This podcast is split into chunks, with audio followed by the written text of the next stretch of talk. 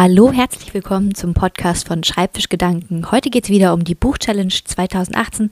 Ich habe mir ja vorgenommen, jeden Monat mindestens ein Buch zu lesen und so auch im August. Juli, August sind wohl die Monate, wo die meisten in Urlaub fahren und so habe auch ich mir ein Buch ausgesucht, das passend zu meinem Urlaub ist. Dieses Jahr war ich in Schweden.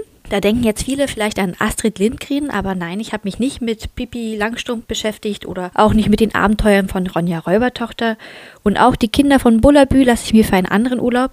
Ich habe mich für Selma Lagerlöfs Nils Holgerssons wunderbare Reise durch Schweden entschieden und ich habe es nicht bereut. Vor meiner Lektüre war ich fest davon überzeugt, dass es eigentlich ein Kinderbuch ist. Im Prinzip stimmt das ja auch, denn Lagerlöf hat das Buch im Auftrag des Verbandes der schwedischen Volksschullehrer geschrieben und hat damit Schulkindern die Landeskunde näher bringen wollen. Wusste ich aber während der Lektüre noch nicht und habe mich gewundert, sehr viele Naturbeschreibungen, sehr viele landwirtschaftliche Beschreibungen, sehr viele geografische Sachen, ob das so interessant ist für Kinder. Daran habe ich gezweifelt, aber das Buch wechselt sich zum Glück so geschickt ab, dass gerade wenn man denkt, jetzt nimmt der eine Teil so ein bisschen Überhand, die andere Erzählart wieder aufgenommen wird und damit das Leserinteresse am Leben gehalten wird. Kurz zum Inhalt. In dem Buch geht es um die Entwicklung von Nils Holgersson, der anfangs ein egoistischer Taugenichts ist, der seine Eltern nur Scherereien macht und eines Tages von einem Wichtelmännchen in ein selbiges verwandelt wird. Daraufhin schämt sich Nils Holgersson so, in dieser kleinen Größe vor seine Eltern zu treten und beschließt lieber mit dem Gänserich Martin, die Wildgänse nach Lappland zu begleiten.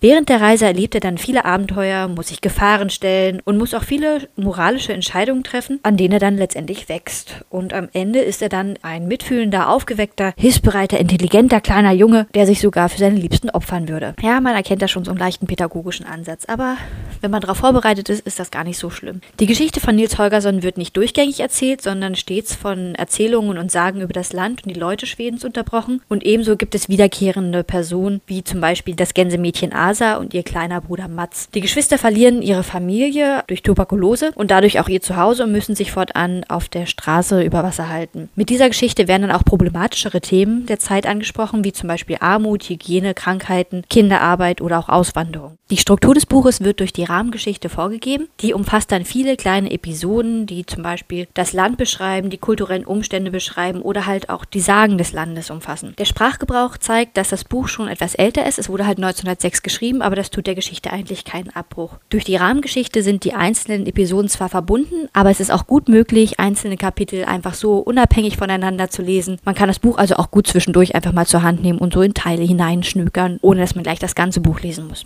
Besonders schön sind die Kapitel Der große Schmetterling, das ist eine Sage über die Entstehung Ölands, oder das Kapitel Wärmland und Dalsland, das ebenfalls die Geschichte dessen Entstehung erzählt. Durch die Charakterentwicklung von Nils während seiner Abenteuer bekommt die Geschichte einen emotionalen Ansatz. Anfangs gewinnt Nils nicht ganz so die Sympathien des Lesers, ändert sich aber im Verlauf der Geschichte, bis man letztendlich vollkommen mit Nils mitfühlt. Dabei geht die Geschichte jedoch selten in die Tiefe. Der Leser muss wenig interpretieren, sondern bekommt vom autorialen Erzähler immer mitgeteilt, in welcher Gefühlslage sich die jeweiligen Personen gerade befinden. Bevor es dann zu detailreich oder zu intim werden könnte, bricht die Beschreibung meistens ab, was den schulischen Charakter des Buches unterstreicht und eine gewisse Direktheit, aber leider auch Distanz zum Buch zur Folge hat. Eine rührende Geschichte wird zum Beispiel im Kapitel Der Jahrmarktabend erzählt, in dem der Sohn sich von den strengen Regeln seines verstorbenen Vaters löst und sein Mitgefühl wiederentdeckt. Moralisch, aber ebenso gefühlsbetont hingegen ist das Kapitel Der große Herrenhof. Das zeigt, wie wichtig und erfüllend es ist, sich um seine Mitmenschen zu kümmern, aber auch den Rat enthält, sich nicht zu sehr aufzuopfern. Also nicht so sehr, dass man sich selbst damit schadet. Und wer an Schweden denkt, denkt wahrscheinlich auch an die schönen Naturbilder. Natürlich ist auch das thematisiert worden. Nils ist die ganze Zeit mit Tieren zusammen. Man entwickelt mehr Verständnis für die Tiere und das gipfelt dann am Ende in einem Gespräch mit der Hauptwildgans, in der sie ihm sagt, jetzt hast du ja schon viel dazugelernt, vielleicht kannst du ja dann auch dafür sorgen, dass ihr Menschen, uns Tieren vielleicht auch noch etwas Platz lasst.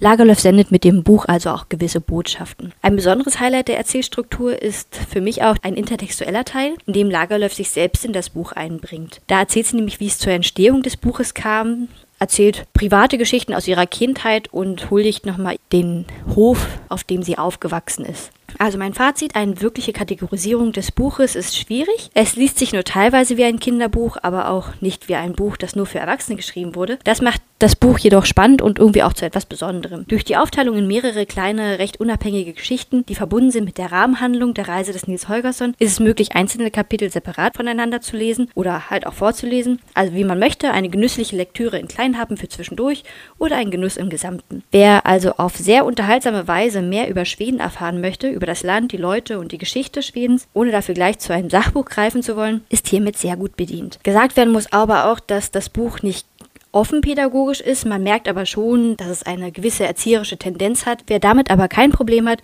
findet in Nils Holgerssons Reise durch Schweden eine unterhaltsame Landeslektüre. Es bleibt jedoch ein Buch, das das Ziel hat, Kinder Wissen zu vermitteln. Aufgrund der vielen Sagen und des älteren Sprachgebrauchs wäre es aber wohl besser, wenn man das dann zur gemeinsamen Lektüre werden lässt. Ich hoffe, ich konnte euch ein gutes Bild von Nils Holgerssons Reise durch Schweden vermitteln. Vielleicht habt ihr auch was Schönes gelesen, lasst es mich doch einfach wissen. Ansonsten hören wir uns im nächsten Monat wieder. Bye!